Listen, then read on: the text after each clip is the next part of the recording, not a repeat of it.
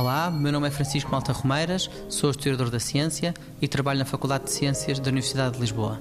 Nos últimos anos tenho procurado estender uh, a minha investigação ao estudo de processos individuais uh, na Inquisição Portuguesa.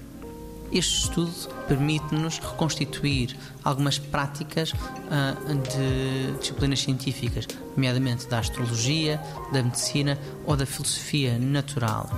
No caso concreto da medicina ou da astrologia, podemos perceber quanto é que custava uma consulta, que livros é que eram usados, como é, é que eram tiradas as conclusões, ou até uh, com quem é que se cruzavam estes praticantes.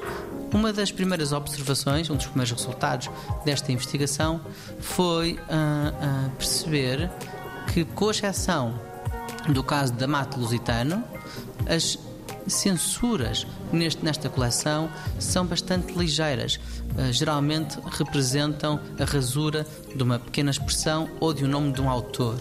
Além disso, na maior parte das vezes elas são legíveis e, portanto, aquilo que era suposto não se ler podia de facto ler-se.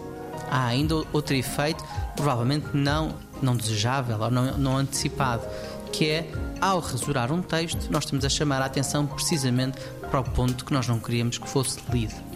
Os resultados desta investigação serão publicados em breve e espero, uh, no futuro, poder traçar uma história mais geral da relação entre a Inquisição e a ciência em Portugal. 90 Segundos de Ciência é uma produção conjunta Antena 1, ITQB e FCSH da Universidade Nova de Lisboa.